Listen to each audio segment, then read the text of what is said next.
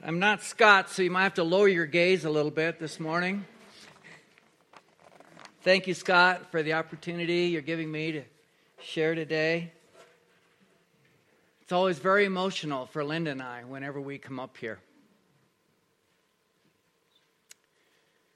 When we first came to Crested Butte, there was a group of about six people in a room meeting for a Bible study. So before there was an Be Joyful, there was six. And um, we had seven years here of being able to see this place get established. But when we hit the off season, I have to tell you, um, like this time of year, we were a small but hearty group of people. And to be here today on November 6th and to see this place so full, so many people here, um, it's just a testimony to God's faithfulness. And um, you are you are representative of that. Each and every one of you here is a testimony to the faithfulness of God. Um, so I'm going to pray and we're going to get started. Thank you, Lord, for the opportunity we have to open your word and to learn more of you and about ourselves and one another. We ask you'll open our hearts and our minds, and you'll guide us in this time together by your Holy Spirit. In Jesus' name, amen.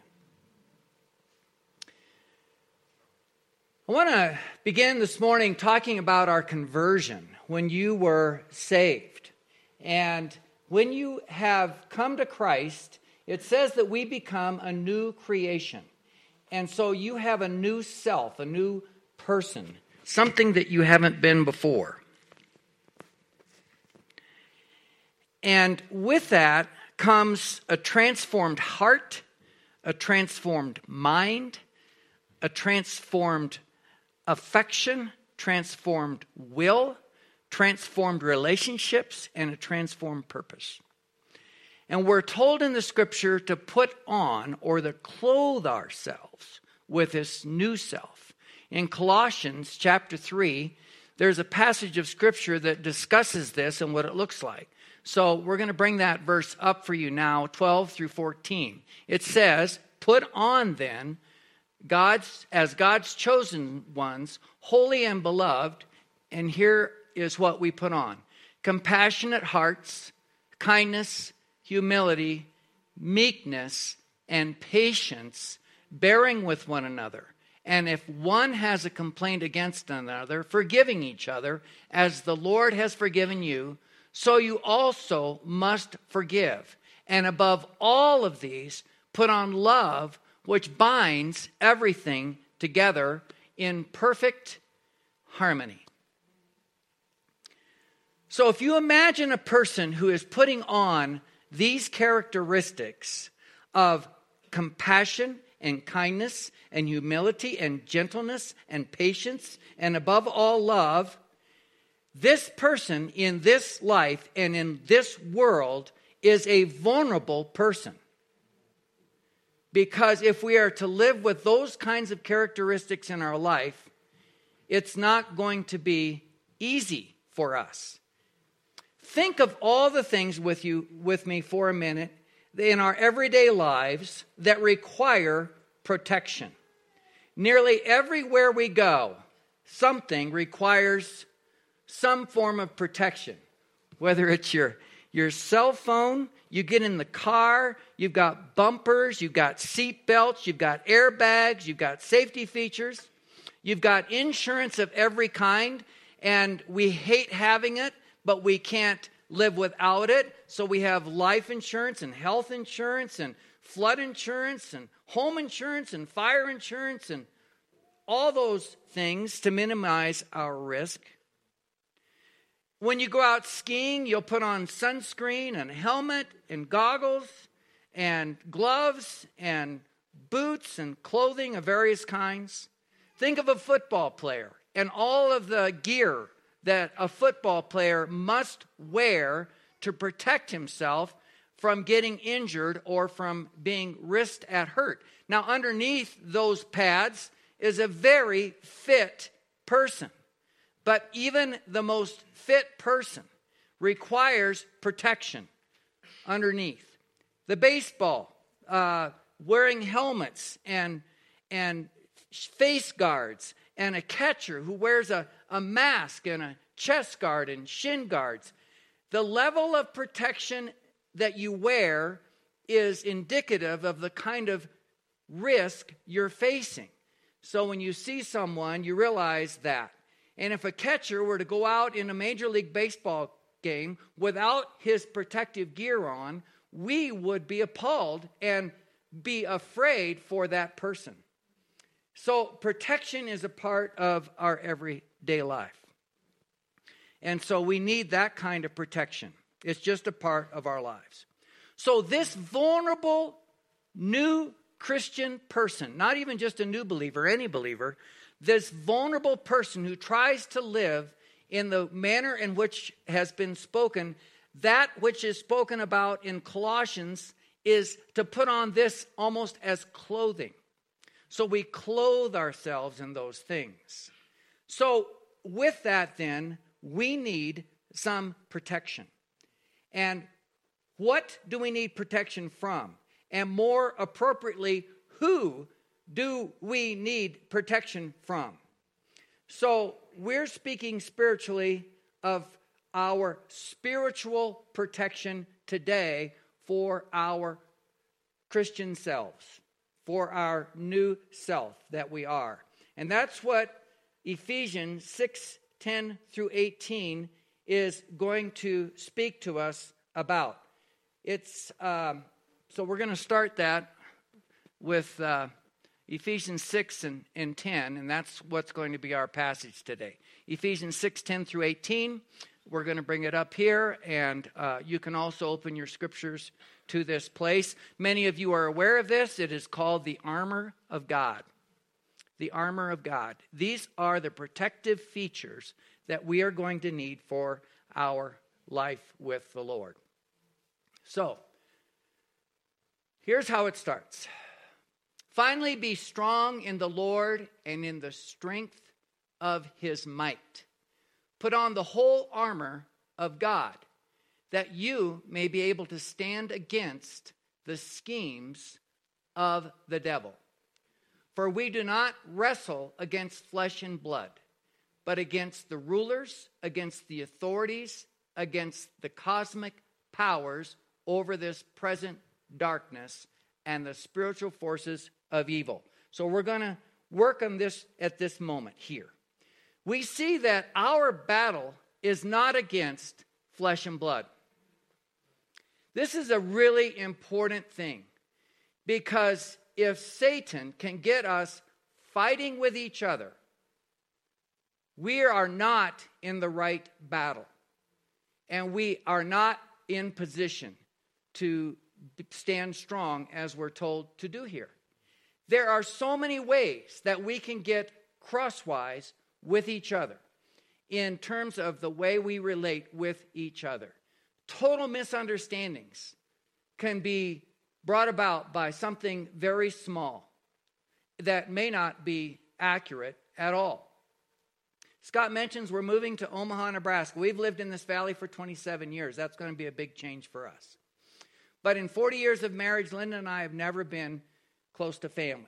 So our son and his wife and three grandkids live there. And we have an almost two year old granddaughter who, on uh, Halloween, is really her first time to trick or treat and experience that. And she really got into it um, and had a great time. Uh, we got a call from our son, and he was down at the emergency room because after she had gone trick or treating, she was in the bathtub, got out of the bathtub, fell, broke her collarbone. So the next day, there was a picture that went out, and it showed her sitting on the couch, and um, she had a dinosaur little sling on, and she was snacking. Well, she, uh, when my uh, daughter saw that picture, who lives in uh, California, she said, Oh, that's so sweet, a little dinosaur sling, and she's eating a carrot. And Lynn and I didn't have the heart to tell her that carrots and Cheetos look very much alike. she was thinking something healthy, but come on, you know, with a sling, of course you're going to eat a Cheeto. But I say that to tell you that there are the smallest things that we might misconstrue with one another if we're not very careful with how we judge a situation. And the more that we are at odds with one another, the, the less we are in the fight, the less we are able to be engaged because we've already been taken off course. Now, our enemy is a fierce enemy. And we know from the beginning in Genesis that Satan was introduced to us as a snake in the Garden of Eden who was tempting Eve and used various words and manipulations to entice her to take a bite of that fruit. So, but back in, in, in Isaiah 14 and Ezekiel 28, we learn about how this took place in the first place. Ages and ages ago, long before there was the beginning, there was an archangel named Lucifer who was said to be perfect in beauty. And Lucifer was setting himself up against God in the heavenly places. And he wanted to take the place that rightfully belonged to God. And because of that, Lucifer was cast out of heaven along with one third of the angels. And those are, that's, that's the army, that's the enemy that is spoken of in the scripture that we just read about the principalities and the powers and the schemes of the devil. This is an adversary that is extremely dangerous to us. The dragon, the accuser, the destroyer, the father of lies, the God of this world, the prince of the power of the air. He is a manipulator, a distorter, a distractor, a, a father of lies who tries to entrap and trick, who masquerades as an angel of light, who seeks to rob, kill, and destroy. He is a wolf in sheep's clothing. He tears us apart like a roaring lion. He is a real enemy. He is a foe like no other. And I think that we sometimes forget that. And whenever we turn on one another or we are broken in our fellowship and our relationships with each other, then we're not in the right battle. And Paul understood this, and that's why he gave us this instruction about the armor of God. The level of protection that is needed is based upon the severity of the threat we are facing. The level of protection that we need is based upon the severity of the threat that we are facing. In Paul's day, the most heavily armored, protected person was a Roman soldier. And so he used the example of the most armored up person in their day to talk about what we need as protection in this battle that we face. And I find that quite significant. Paul often used athletics and, and he used military terms to describe these things training and fighting to be in the good fight. And so I want to, first of all, show you uh, a picture of a modern day American soldier. Veterans Day is coming up, and a modern day American soldier is today perhaps our version of a heavily protected person in warfare and look at all that he is wearing in order to engage the enemy.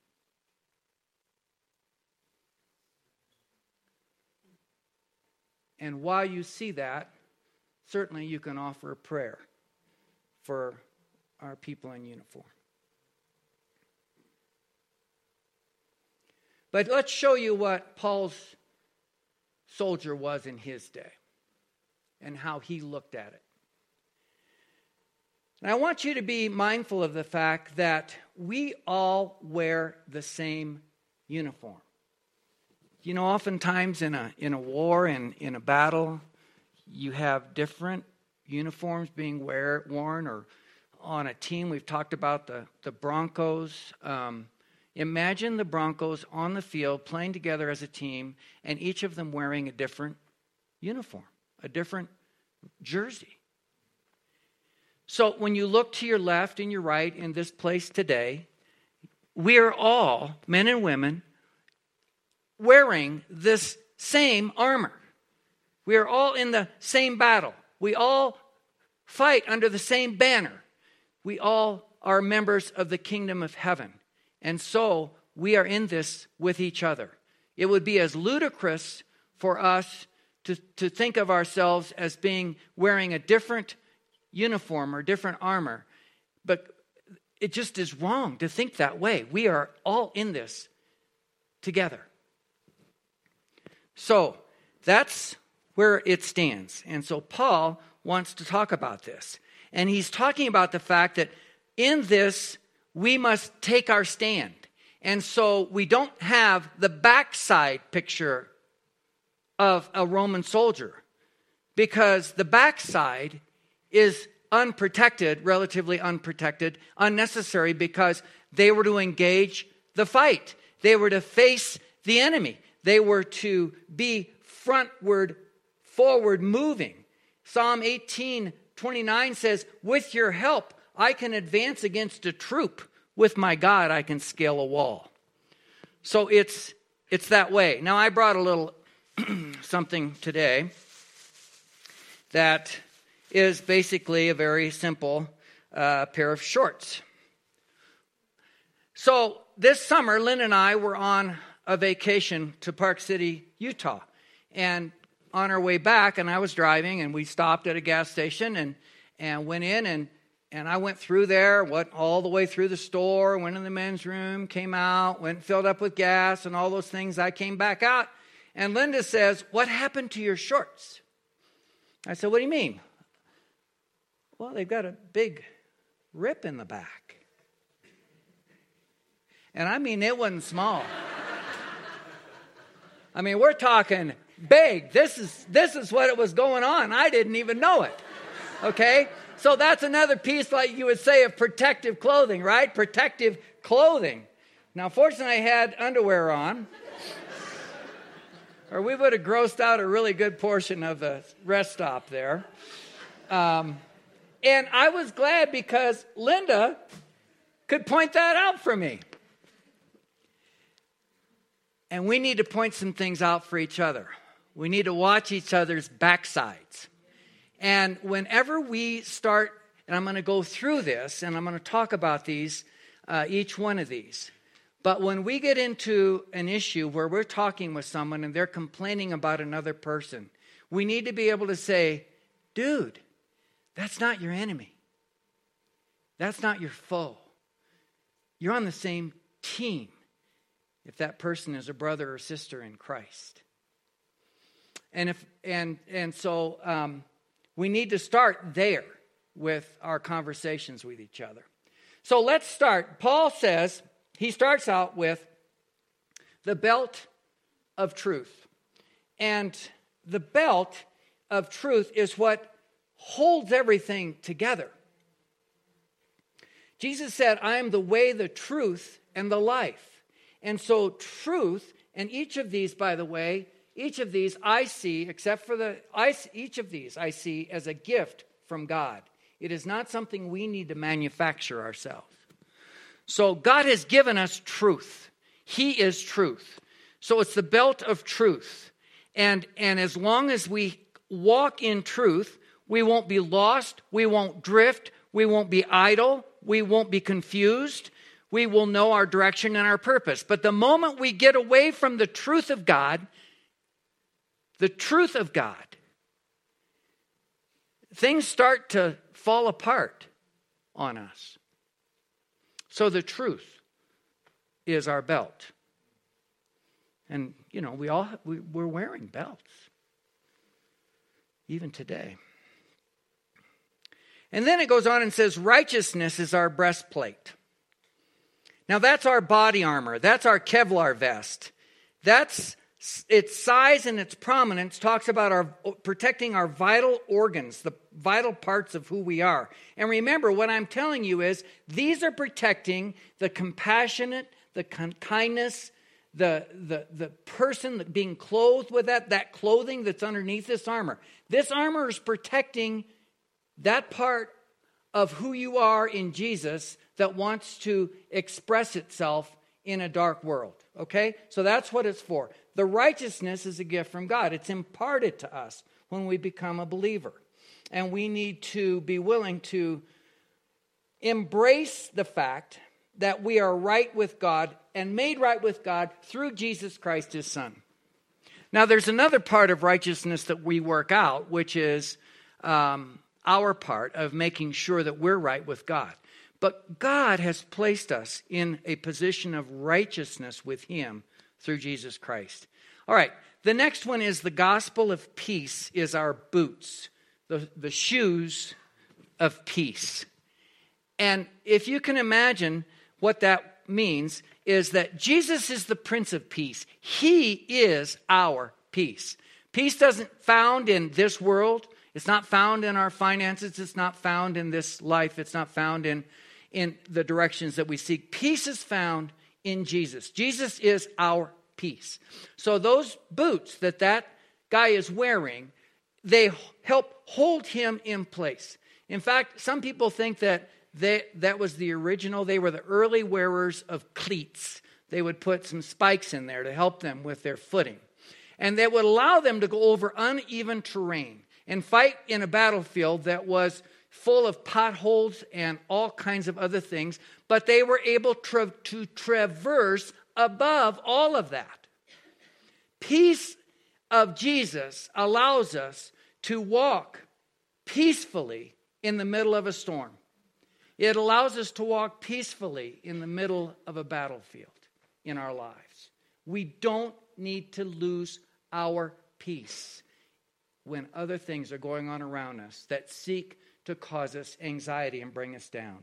The peace of God that passes all understanding are our boots that, God, God, that Jesus gives us to traverse past doubt, worry, confusion, fear, anxiety. Then we have faith as our shield. And the Roman shield was quite large and it was curved. And that shield was designed to deflect fiery darts. And also, what those shields were used for is they could form a circle, if you will, put those shields up and make a tortoise shell to protect themselves from the arrows and all of the things that would be coming in. So the shield is the shield of faith.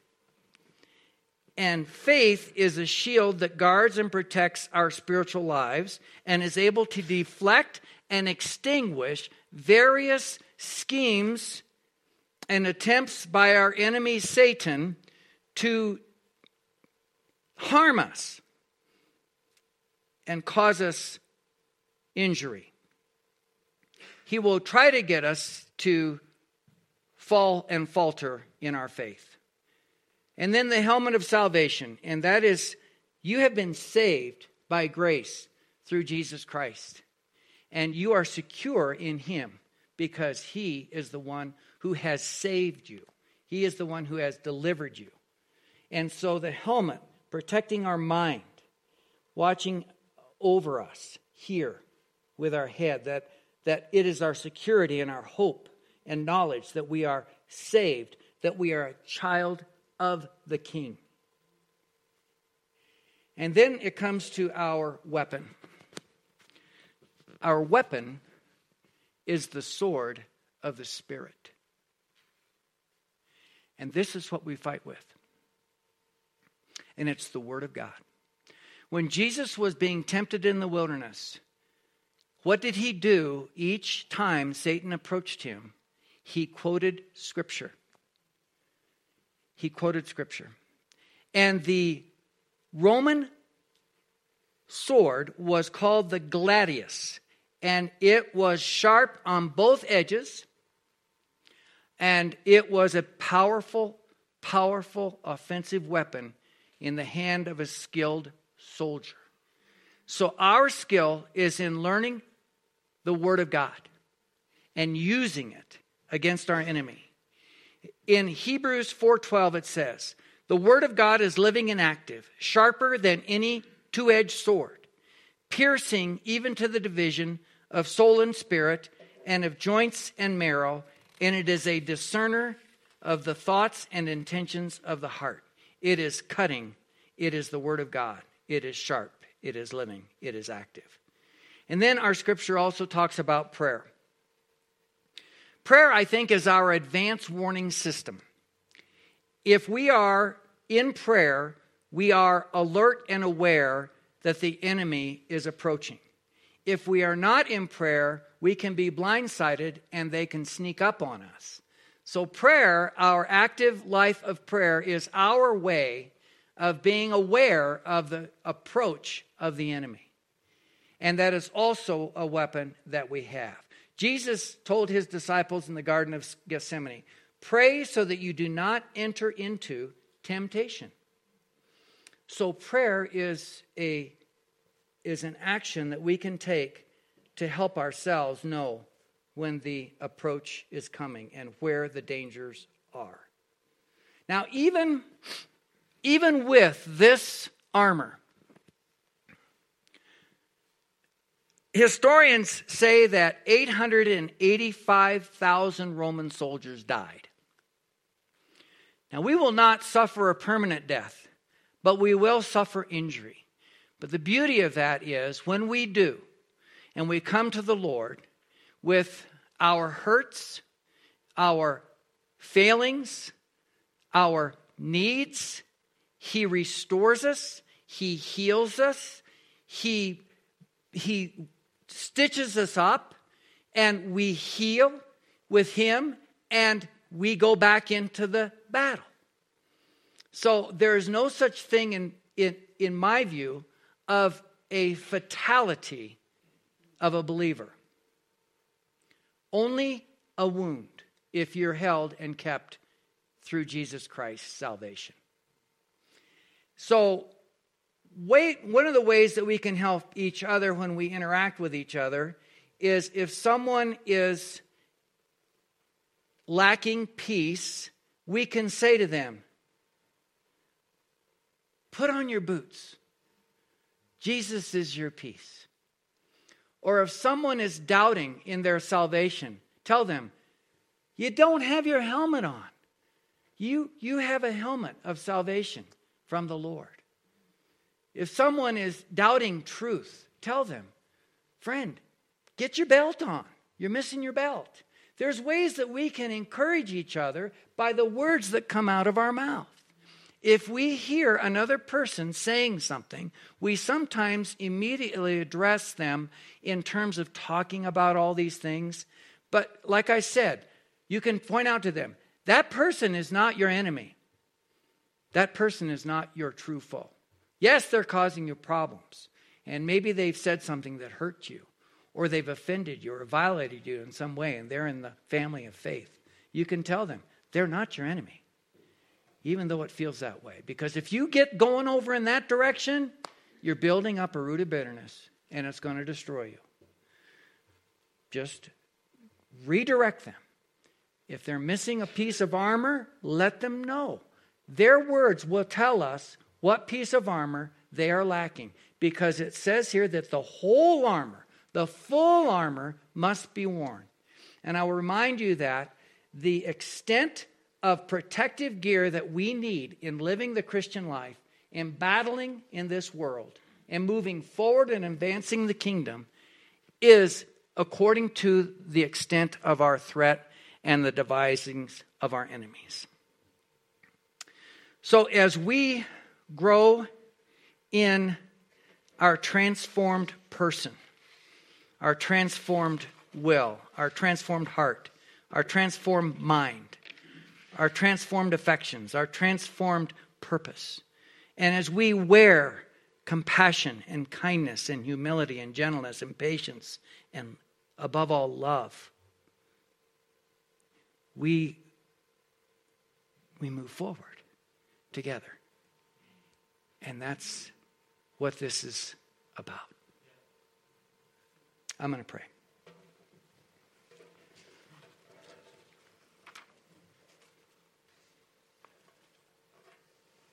Lord, I thank you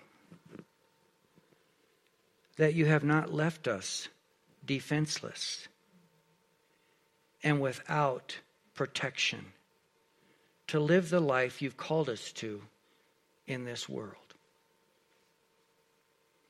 You have given us the gifts of the belt of truth, the helmet of salvation, the shield of faith, the boots of peace, the sword of the Spirit, and the breastplate of righteousness.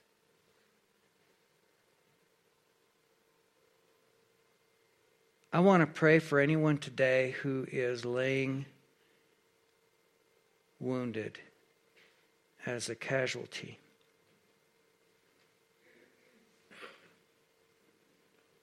You have not yet been healed. And your wounds have kept you from being able to get back up and move forward in the battle. And I would ask and encourage you to just reach out to Jesus today because he will heal you and restore you and get you back up and moving again. And Lord, I pray for each of us that we would stand strong and that we would wear this armor that you have given us as a gift and that we would become more adept at using the sword, the Word of God, as our weapon against our true and very powerful enemy. We do not stand in fear today. We stand in faith and in the full knowledge of truth and strength that we are in the Lord's army, that we are a mighty army, that we are a mighty warrior in this life to bring your message to a lost and dying world. I ask this in Jesus' name. Amen.